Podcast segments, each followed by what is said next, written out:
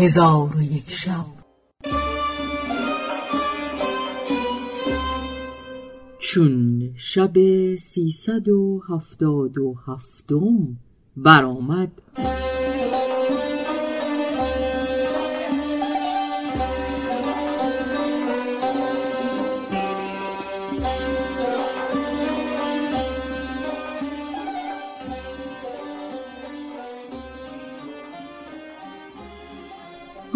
ای ملک جوانبخت وزیر ملک درباس انس وجود را با خود برداشت و سه روز او را همی بود ولی انس وجود بی خود بود چون به هوش آمد وزیر را آگاه کردند. وزیر گلاب و شکر از برای او بفرستاد. گلاب بر او بیفشاندند و شکرش بچشاندند و پیوسته روان بودند تا به شهر ملک درباس نزدیک شدند. ملک آمدن وزیر بدانست.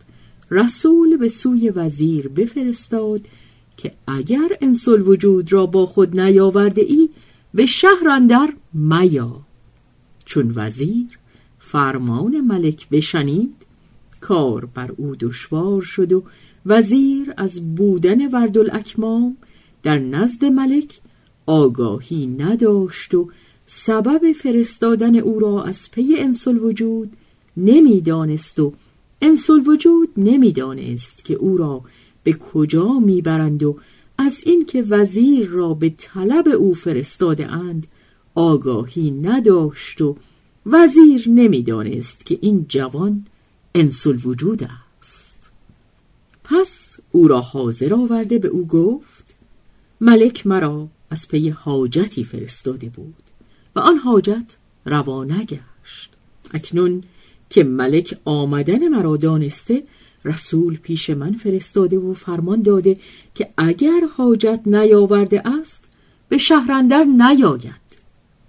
انسل وجود به او گفت حاجت ملک چه بود؟ وزیر تمامت حکایت به او باز گفت. انسل وجود به او گفت حراس مکن مرا به سوی ملک ببر که من آمدن انسل وجود را زامن شوم. به او گفت آیا راست می‌گویی آوردن انسل وجود را زامن می‌شوی؟ او گفت به خدا سوگند راست می‌گویم. پس وزیر فرحناک شد و سوار گشته او را با خود برداشت و به سوی ملک برفت. چون به پیشگاه ملک برسیدند ملک با وزیر فرمود کجاست انسل وجود؟ انسل وجود گفت ایوه الملک من مکان انسل وجود را می شناسم ملک او را به نزد خود خواند و به او گفت انسل وجود در کجاست؟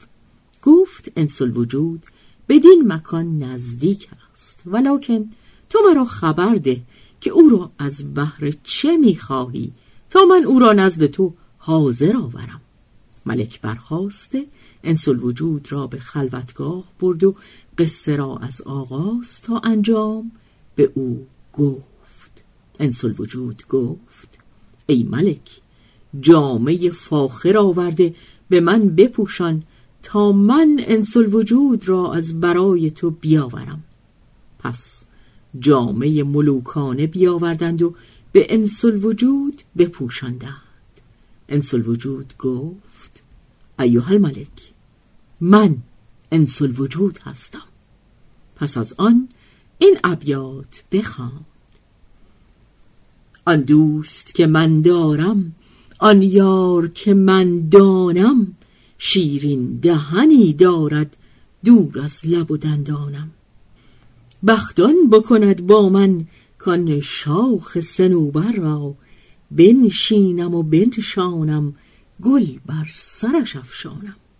ای خوبتر از لیلی بیم است که چون مجنون عشق تو بگرداند در کوه و بیابانم.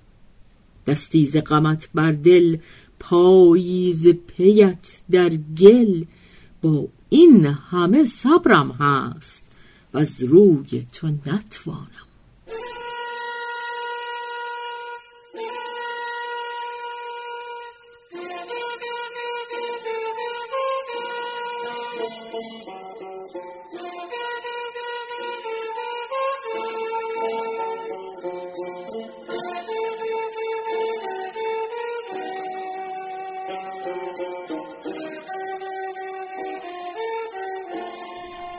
چون انس الوجود ابیات به انجام رسانید ملک درباس به او گفت به خدا سوگند که شما هر دو عاشق صادق هستید و کار شما کاری است. عجیب!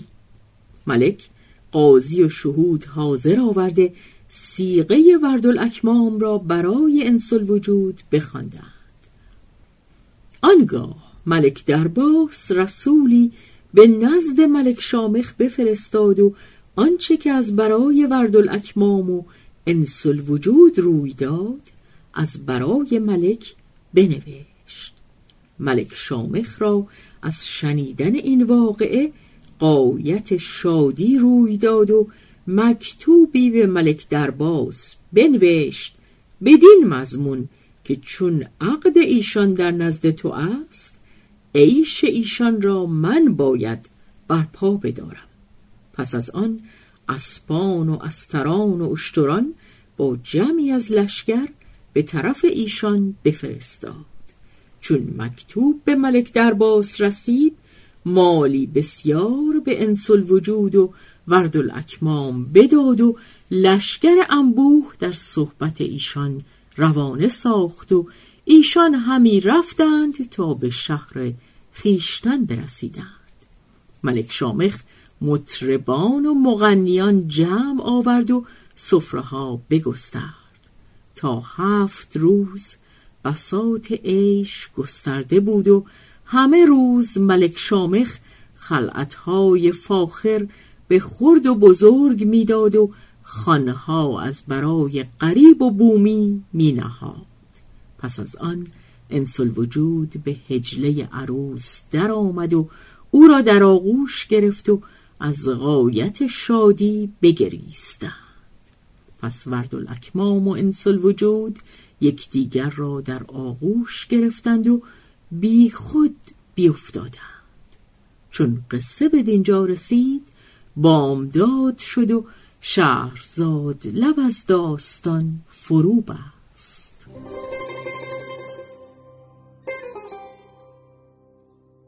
به